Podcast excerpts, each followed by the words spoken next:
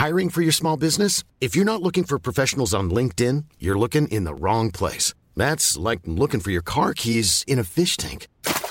LinkedIn helps you hire professionals you can't find anywhere else, even those who aren't actively searching for a new job but might be open to the perfect role. In a given month, over 70% of LinkedIn users don't even visit other leading job sites. So start looking in the right place. With LinkedIn, you can hire professionals like a professional. Post your free job on linkedin.com slash people today.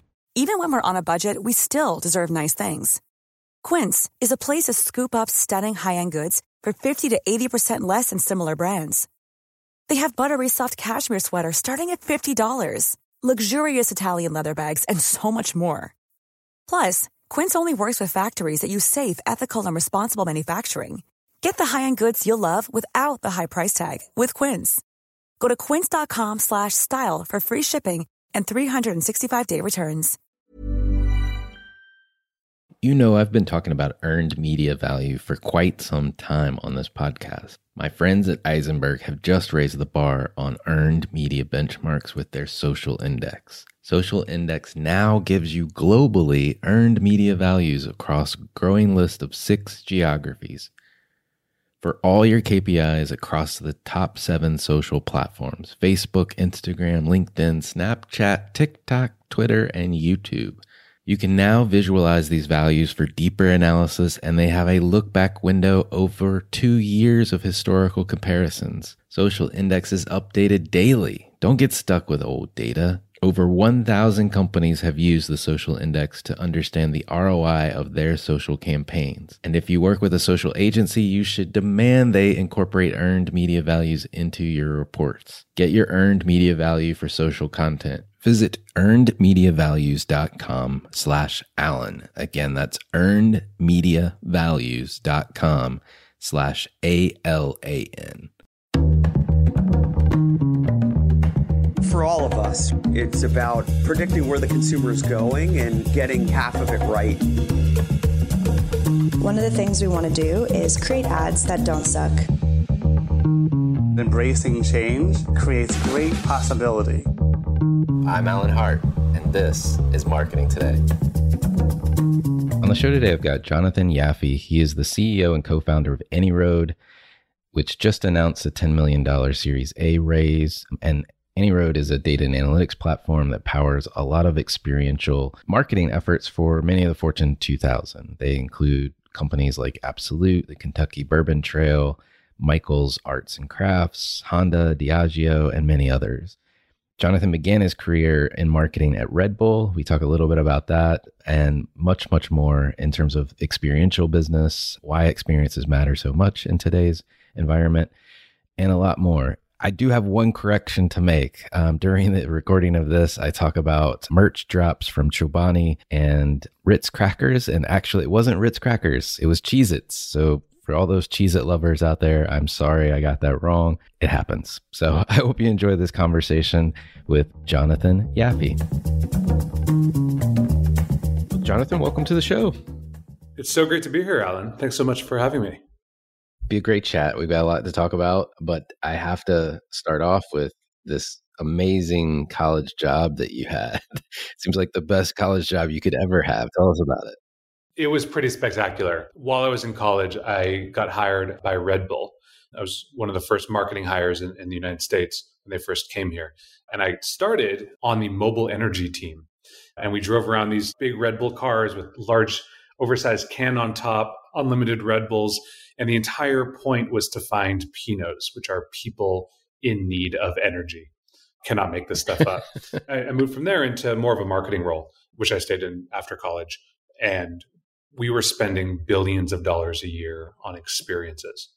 And we knew that this actually changed people's love uh, love of the brand and got people to drink more Red Bulls. But at the time, we had no data and we really had no idea just how powerful these experiential programs were. And that actually led me to where I am today. Let's talk about from driving a car with a big energy drink on the top to marketing those energy drinks. What happened in between to get you to where you are as a CEO and, and co founder of AnyRoad? I'm a big data guy. And two things have happened. The world has become significantly more experiential and the world has become significantly more data driven. And the world of marketing has been become significantly more data driven. And while I was at Red Bull, we were spending, as I mentioned, up over $1 billion per year on experiences, which we were doing to build brand loyalty, change cons- consumer behavior. And we had no data. We had no understanding of who these consumers were, how many Red Bulls they were drinking, whether these experiences were actually building long lasting brand love. And this drove me absolutely crazy. And so now, 20 years later, I believe we're in the middle of a massive cultural and economic shift from a things economy to an experience economy. And we see this in terms of millennials who are spending way more money on experiences than things. Car ownership is decreasing all over the world. Retail brands are literally shutting down every single week. You have the cultural zeitgeist, people like Marie Kondo, if you know who she is, who's built a global brand telling us to go into our closets, hold up an object that we own, and ask ourselves, does this bring me joy? And if not, you throw it away. Like the world has fundamentally shifted. No, nobody would have built a global brand 30 years ago telling us to throw away our hard earned objects. Right. It seems anti American. absolutely. Absolutely. We, people would have rioted years ago. And now it's it's a sign of success that we don't have to rely on things. We want to spend more money on experiences. We want to engage with experiences. It's not about ownership anymore. And what does that mean for brands? Brands are dying left and right. But the brands that are thriving understand that this is the way the world's moving and they're actually transforming themselves into experiential businesses.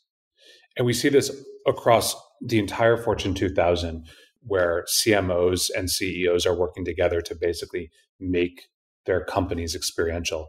But still, the data side has not caught up. So essentially, what we built at AnyRoad is the platform for consumer branded experiences. And so we partner with generally Fortune 2000 consumer brands to not only scale operationally all these experiential programs generally globally, but also to really change consumer behavior, which leads to revenue growth and, and increases of brand love. You did a good job there uh, telling me what AnyRoad does. Help me understand the use case. Let's say I've got, give me a couple examples, maybe is the best way to think about it. Absolutely. So, Michael's Art Stores, uh, which is the 73rd largest retailer in the United States, runs art classes for over 1 million consumers every year. And they do this both in all of their 1,255 stores, but also on Zoom, right? During COVID, a lot of people stayed home and did, took art classes on Zoom, and they want to be wherever their customers are. They want to be at the center of the crafting universe. You have brands like Lululemon that spend $300 million a year on free yoga classes. You can go into any of their stores and take yoga classes all over the world or online. They even started building out some stores that don't even have checkout kiosks because it's not about the sale, it's about actually the brand affinity and the experience. Uh, you have brands like REI that believe that in 10 years, they'll be making more money selling experiences than things. You have brands like Anheuser-Busch, 1.6 million people a year take a Budweiser brewery experience. One million people a year visit the Kentucky Bourbon Trail. And they don't go to just read about bourbon or sit in their room and drink it. They go to learn about the history of these bourbons and meet the master distillers and do tastings of different vintages. And what we're seeing is that every brand is really focused on looking at how experiences change consumer behavior you had me with bourbon and REI.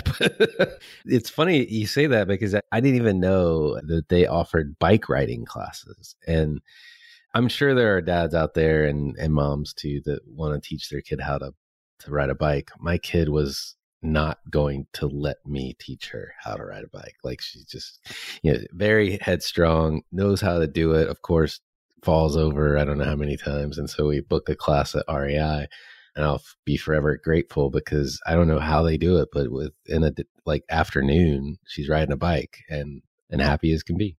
Absolutely, and now just sit back and watch as to how your family perceives REI, not just as a place to buy hiking shoes once in a while, but this is the place that taught your daughter how to ride a bike. She, whatever kind of bike she started riding, is going to build a lot of brand affinity with her for the rest of her life. And REI becomes a lot more ingrained into your family's life rather than just a place to buy stuff. Absolutely. I, I, visit much more often now after that experience. So I'm living what you're saying. I hadn't really put the two pieces together uh, until you mentioned it.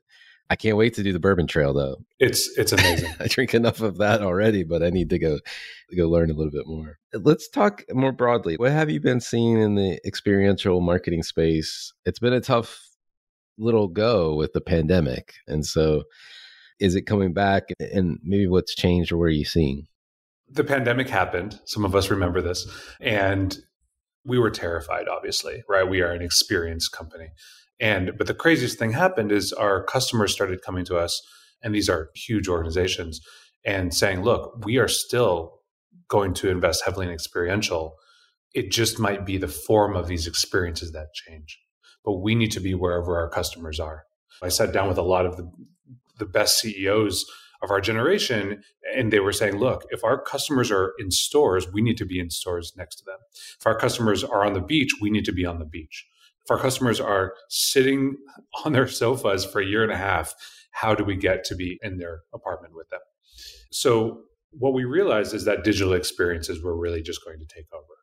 And in fact, digital experiences really just came out of nowhere. And I don't know if I'd use the word replaced, but it's the first word that comes to mind, really replaced this world of offline IRL experiences. So people like my mom, who had never heard of Zoom before. Now, every day she's on Zoom classes and Zoom lectures and Zoom theater, and the world has been pushed forward by six to 10 years easily because of this. And now, what we're seeing post COVID is that in real life experiences are skyrocketing to levels far higher than any pre COVID highs. And you see this across music festivals, which are selling out in hours before they even announce lineups. Hotels and airlines are full all over the country. You cannot get a rental car in this country. It's it's really profound how much people are coming out of their apartments and coming out of back into the world and are craving not going out and buying stuff, but they're craving experiences and human connection. And then the most shocking thing to me is that digital experiences are here to stay. I think a lot of us have Zoom fatigue and prefer not to stay at home for optional two dimensional Zoom meetings or conferences. But it's really interesting that when brands go back to their in real life experiences, they also realize that by continuing to scale their digital experiences, they can actually connect with people, eliminating the, the geographic constraint. Uh, it makes a lot of sense, and, it, and we've heard this on the show with other guests that have come on. Um, the one that's standing out right in my mind now because we were talking about bourbon earlier is the Kentucky Derby and the fact that they added digital activation for the Derby at home partnerships that they had with various brands and they they've actually been able to extend and make the platform of the Kentucky Derby as a thing to engage with much more valuable and with dramatically more reach to your point like ge- getting over the geographic constraint that they've had. It makes sense but you don't and i think until the pandemic to your point i don't know that i would have said a digital experience could be something that i'd be willing to pay for because it was a grading experience before but now it's a way to extend and experience something in your own house in your own life and, and the interesting thing just uh, about the the you mentioned paying for the digital experiences. A lot of these brands are not looking at these experiential programs as specific revenue drivers. They're looking at them as a way to actually build long term brand loyalty and ultimately increase lifetime value. So the idea is not you're going to go to your favorite bourbon distillery in Kentucky in order to pay a $20 ticket. It's so that you will totally fall in love with your favorite bourbon brand, let's say Wild Turkey, and that's going to actually increase your lifetime love and ultimately your monthly consumption of wild turkey for the rest of your life. Yeah, it's pretty pretty dramatic what can happen. As someone that you've been doing experiential marketing since college like we talked about, what in your mind makes it so powerful? I think what makes it so powerful is we are experiential human beings, right? Like we see 14,000 advertisements every day. And if we see an Instagram ad or we pass a billboard by the side of the road or we receive a spam email, these don't actually create any real engagement with a brand. Marketers might sell me like an extra t-shirt. You can actually create a conversion, but you're not actually going to create like lifelong LTV growth. However, if the most precious thing that we have as human beings is time. And if I'm taking my precious time, which I can never get back, to go out of my way to opt in to spend that time with a brand that I really love and, and respect and appreciate, that is the most powerful type of engagement that there is. And we would organize these incredible Red Bull events and we'd have 50,000 people come. These are 50,000 people who are taking three hours out of their day to, to spend with an energy drink. And that's profound. That's probably the deepest form of this kind of brand love that you can ever imagine. And it's way more impactful than somebody liking something on Instagram. It's way more impactful than somebody posting a picture of something on Facebook. But like actual time, you taking your daughter to REI to teach her how to bike ride, that is a huge level of trust that you have with the REI brand. And when you can actually build that over time, that's unbreakable let's talk about measurement if you don't mind like measurement like you said has been a challenge. Even today it's not easy and and a lot of brands that i talk to and interact with they they don't collect or they do but they don't do anything necessarily with the data that they are getting. In your mind like how can marketers be better at capturing the data and then ultimately using the data yeah, so I was guilty of this too. when I was at Red Bull, we were asked to write a, a, report about this amazing event we did called Flugtag, which is Flying Day, where people build these little planes and fly them off the pier into the bay. And we had 50,000 people come. And we had to write a report for headquarters, and we wrote 50,000 people came. We spent $14 million. We gave out 70,000 Red Bulls, and that was it and this drove us absolutely nuts. Really, this is the entire ROI from this investment. We know nothing else about this. And there's this really sick joke in the experiential world, which is uh, how do you know if your experiential programs are actually effective and changing consumer behavior? You count people's smiles. and, and, and, you'll see this, and, and it started off real. Now it's it's the joke at the experiential marketing summit that everyone talks about. But seriously, people are still counting smiles.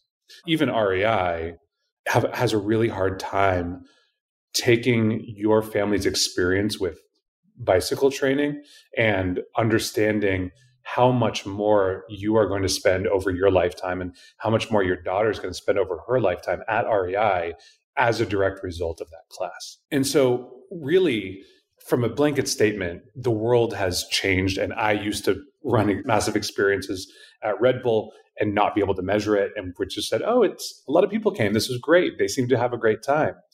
But the world's changed now. And now marketers need to use data every step of the way to understand ROI, ideally real time, to understand conversion, to understand LTV and, and how to grow that LTV. And what we found is that any measurement's better than nothing, first of all. But the second piece of this is the problem starts at the point of data collection. And brands have a very difficult time really being able to collect this data, structure it, and analyze that data against all of their real time sales data.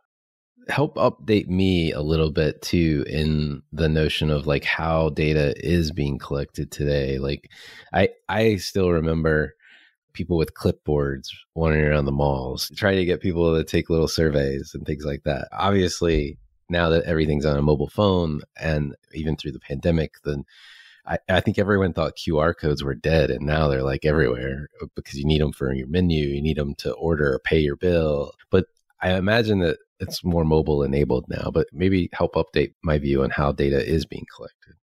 You'd be surprised. we work with a number of national retailers that shall remain nameless here, but pre working with us, you'd walk in and you want to participate in a, an in-store experience or in-store service and they would have a clipboard uh, and you'd write your name and email down and these would end up in some storage room in the back not connected to anything.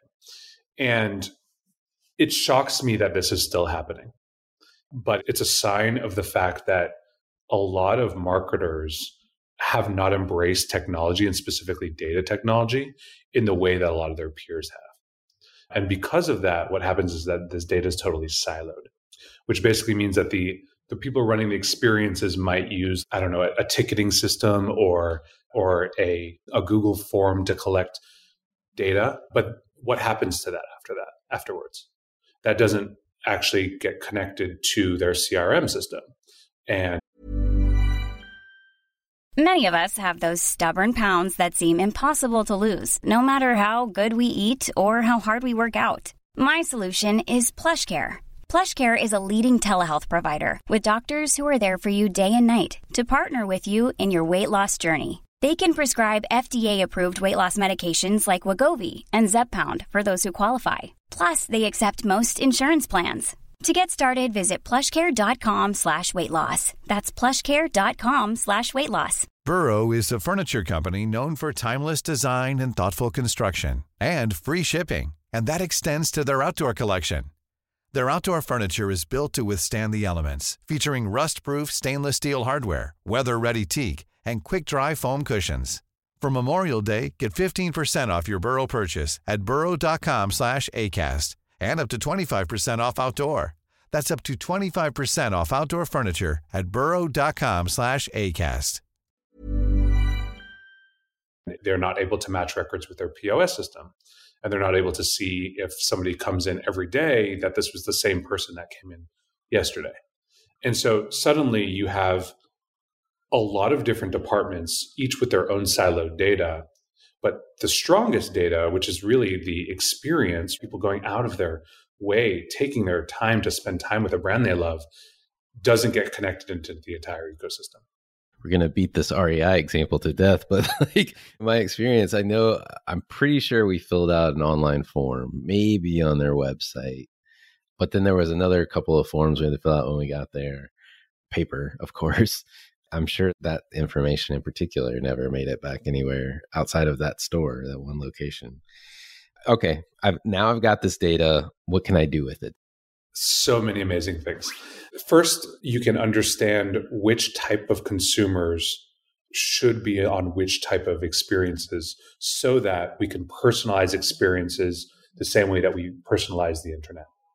So, if you and I opened Instagram right now, we'd have very different experiences and that's by design, right? However, if you and I go to a bourbon distillery together and you are the biggest fan of of Bulleit bourbon and you go all the time your trip every single year the people there all the different rare vintages and i don't drink at all hypothetically speaking then we should definitely not take the same experience and so the brands that are most mature with their experiential and their data strategies are starting to look at how to personalize experiences the same way we personalize the internet. And what we get there is actual data that shows how people's behavior changes after this experience, whether that is brand love, whether that is increased spend. How, how, does REI use rock climbing for both of us in different ways to get us each to spend double the amount we normally spend at, at REI per month? There's so much richness that you could mine from that and use to personalize both the physical and the digital experience that you have with that brand. So, to your point, getting your data collected in, in the, the right place, consolidated, definitely unlocks a lot of opportunity for sure. This has been fascinating. Any last thoughts before we transition topics? I want to make sure you didn't leave anything left hanging in the balance before we change subjects. My last thought about this is we, we talked about a number of retailers, right? Michael's, like REI. We talked about a number of CPG companies like bourbon distilleries and, and Budweiser. But what we're seeing is really all kinds of different organizations in all kinds of industries. Whether it's car companies that are doing driving experiences around racetracks to banks that are opening their own cafes and doing a lot of a lot of appointments to help people financially plan and, and, and save for their 401ks and understand what it takes to take out their first mortgage. These are all real experiences that are, are, are meant to change behavior rather than just a service meant to make money. I 100% agree. And even a couple more that just to throw out there, the old maybe stale in some people's view of the world brands in the grocery aisles like a ritz crackers or a chobani are trying to create experiences and merch if you will to take as a way one to collect data on consumers and customers and things like that but also give other ways that people can experience the brand outside of eating it and so anyway those two have stuck out in my mind recently with some of the merchandise opportunities or merch drops they've done for their brands. So yeah, it's crazy. It's crazy. But yeah, there uh, there is no to your point earlier in the conversation, I don't think there's any category of product or service that couldn't be extended into another experience of some sort or fashion. Totally. And I think the the way the world is moving is as things become more commoditized, the brands that are going to be around in 10 years are actually going to all become experiential companies. With that, let's switch gears a little bit. We like to get to know the person that comes on the show a little bit deeper. My favorite question to ask everyone is Has there been an experience of your past that makes up who you are today? So, right after Red Bull, I eventually I quit. I saved up money. I was living with my grandma and I sold my car and I sold my bus. I had a school bus, which I had bought for Burning Man. And I bought a one way ticket to the middle of the Amazon rainforest in Brazil to Manaus with just money and a small school sized backpack. And I decided that I was going to travel in South America until I ran out of money. So I was, you know, sleeping on beaches and sleeping in a hammock some of the time and hitchhiking around and climbing mountains. And I learned Portuguese and Spanish and learned how to dance salsa very badly and did a lot of scuba diving and wrote poetry every single day for two and a half years. And it was amazing. I eventually ran out of money two and a half years later and, and moved to Japan, which is a kind of a separate story. But it's it's it's interesting. A lot of my friends from college ended up going and, and taking jobs and starting their careers. And and at, at, at, some moments i was i said am i doing the wrong thing here? Am i delaying the inevitable? I would get emails from family members who were very concerned for my safety and asked me if i was wasting my time. One of my family members said i know you're enjoying this but where's the gold at the end of your rainbow? And i was like very offended by this. But ultimately I don't think I'd be where I am now without having that experience, without having the ability to really just explore, not even in a metaphorical sense, but just push myself in different directions, literally. And I, th- I think it's rare that people are able to take that kind of time and do that. And if they do, they often save it for this kind of abstract idea of retirement. But why not do that when you're young and don't have a lot of, you know, commitments? It is the worst designed experience of anyone's life retirement. It should come early in life when you can do anything. When you get old and like physically you have some limitations that's the perfect time to put you behind a desk and make you type with your fingers. Exactly. Exactly. I love that. I love that. There's a lot of stories we need to unpack in a different show because I want to know about the bus. I want to know about Burning Man. Japan is a whole nother story. And, and this notion, I did pick up on your bio. You studied neuroscience in undergrad and you also, I think, won a poetry slam competition and started a poetry slam group, I want to say, at college. That's right. That's right. Yeah, I started the UC Ber- Berkeley Poetry Slam team. And then we won uh, a few times. We won the uh, national championships. We could spend all day just unpacking you. but I love when I meet people that are have a science or math stent, but they there's some sort of love or, or experience with the arts as well, and it, it makes for a really interesting conversation. I don't know this to be true, but it does make me think that those folks have connections or make connections in their thinking that sometimes other people don't. And so, anyway, it's nice to meet you. yeah, you too. You too. What advice would you give your younger self if you're starting this journey all over again? I think I would remind my younger self to enjoy the process and enjoy life.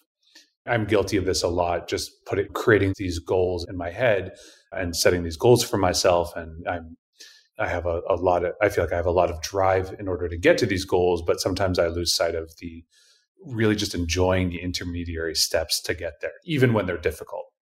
The process of building AnyRoad for has been very difficult. It's been extremely rewarding and I've been enjoying it, but sometimes I need to take a step back and be like, wow, I'm this is not easy but I can still enjoy it. I can still love the process. I can still think, what am I learning from this? And how am I growing? And how am I building uh, something that's making a real change in the world, even before I get to some final abstract goal? Cool. Is there any topic that you're trying to learn more about, you think marketers should be learning more about today? I think marketers should really change the way they look at success. And what I mean by that is, a lot of marketers are really focused on conversion where they should be focused on lifetime value. And so if, if you are a marketer these days, you come out of college, you, you get a, a digital marketing job, you have a $100,000 budget, you spend it on Google AdWords or on Facebook, and you get click through rates, you get conversion rates, you can see how much money you generated. You go back to your boss and you say, This is great. I spent $100,000 and we got $110,000 of increased sales. Okay, fine. But what if we take a step back and say, It's not about selling an additional t shirt, right, on Instagram. It's not about the conversion. It's about how do I get Alan to buy 10 additional t shirts every year for the rest of his life. And turns out you can't do that with digital marketing. There are other ways to do that, but what we've found is that experiences are not there to sell one additional product. They're there to actually, in some cases, double or more customer lifetime value. And the problem until now is that people don't focus on LTV growth because it's much harder to measure and understand. And it requires data that we've been talking about too. One that to capture the experiences that people are having such that you can understand that contribution to long term value increase. But yeah, I, I 100% agree. And I think just like employees of companies have had their time now, the great resignation, I think it's being called, because they've realized that maybe the job is when you take away the social interactions at the workplace, friends and lunches and the water cooler conversations that the work that they're doing may not be as fulfilling and rewarding as it is and we apply that to marketing, what's the lesson for marketing is that all that clickbait advertising that we're doing in the performance channels, yeah, it may get you the sale, but is it getting you a lifetime customer? And that's a pretty interesting dynamic. Thanks for bringing that one up. I, that's a really good point. Are there brands, companies, or causes that you follow or you think other people should take notice of? One of the things that I'm, I'm following a lot and I think is really fascinating is digital first brands and direct to consumer brands who are then moving some people call this backwards i don't but moving to physical spaces also. So you look at brands like warby parker started a only online eyeglasses company and now they are very quickly expanding their brick and mortar stores. You see the same thing with brands like allbirds the shoe brand that is, is going public this week brands like lululemon and Nike that are starting to build experiential centers that aren't about commerce, right? So they're taking away this kind of antiquated idea of revenue per square foot of physical spaces and saying, look, these spaces are just for the experience. Go ahead and you, you can buy stuff online later. We don't care if commerce becomes all digital, but we want you to experience our brand here. We want you to experience have these experiences that you associate with happiness, and therefore you will always associate happiness with Nike. And then go buy a pair of Jordans on your phone. And we see this most starkly in China, where they're probably 10 years ahead of us from an e commerce perspective, where many Chinese people buy everything on their phones. And Alibaba, who's the largest player here, who really controls a lot of this this e-commerce, is starting to build physical shopping malls. And people are like, "Wait, what?" Like they're all they're already 10 years ahead. Everyone's buying everything on their phone. Why would you build a physical shopping mall? Because they don't look at that as a place to do commerce. They look at the place to experience products that you might want to buy on your phone later. And the data shows this across Lululemon, Nike, Alibaba, Dick's Sporting Goods, no matter wh- where, who you are, that the physical experience actually increases digital commerce. And really, I think that's the way the world is moving. I think in in 10 years, we are going to buy every single thing on our phones. And then you say, what happens with all of this amazing real estate and all these physical stores? They all become experiential places. I think you're right. I think you're onto something. You keep hitting on things that I own and use every day. Warby Parker, as an example, I think I bought my first pair of Warby Parker glasses in North Carolina, and they didn't have a physical store there at that time. I, I think they might now. I move up here to Northern Virginia near Washington, D.C., and the mall, not too far away from my house, there's a Warby Parker store. And I had bought a pair, an upgraded prescription online.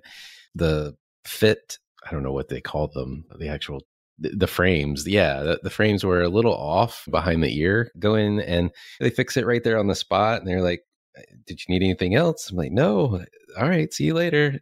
Come back next time.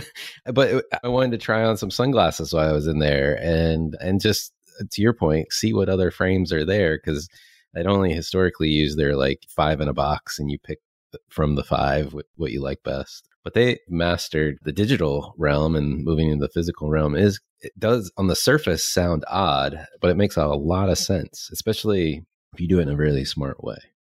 Cool. Last question for you what do you feel is the largest opportunity or threat to marketers today? So, uh, you, you made a comment a couple minutes ago about my background blending the creative poetry side with the with my neuroscience background and i think that the this the way that i look at the future of marketing kind of mirrors that. And what i mean by this is that if you look at marketing from i don't know 50 60 years ago it's it's very like people think about Mad Men, the show, and it's and uh, what what is marketing in the when was that 1940s 1950s we're sitting around a table discussing creative ads and it's very creative and it's very let's look at the copywriting let's look at how people feel about this and it's all very creative and now we've shifted the other way where if you are a you know cmo or vp of marketing at a modern booming company, you are a data person. You understand data, you have real time dashboards of all of these things that you're working on you have data analysts in the marketing department you are you look at KPIs to figure out if what you're doing is successful and my problem with the marketing world is i think that we're still very early in people blending both of these and I do believe that there's a place for both the creative and the data. And that's essentially what we're trying to do at AnyRoad. But also, really, I think the biggest opportunity here is to say, look, it's not about only doing Facebook ads and A B testing the hell out of everything and coming up with great CAC and CTR and conversion rates and like, fine. But it's also not about the let's build a beautiful experience and count people's smiles. So I, I think that I think the huge opportunity here is taking the both the creative right really immersive incredible creative experiences and also the data driven rigor and by combining this i actually think we we come to something that's far greater than the sum of the parts hi it's alan again marketing today was created and produced by me with support from my team and podcast editors, sound engineers, and writers at Share Your Genius. Find them at shareyourgenius.com.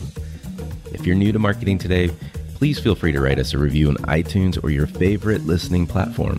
Don't forget to subscribe on marketingtodaypodcast.com and tell your friends and colleagues about the show. I love to hear from listeners. You can contact me on marketingtodaypodcast.com There, you will also find complete show notes, links to what was discussed in the episode today, and you can search our archives. I'm Alan Hart, and this is Marketing Today.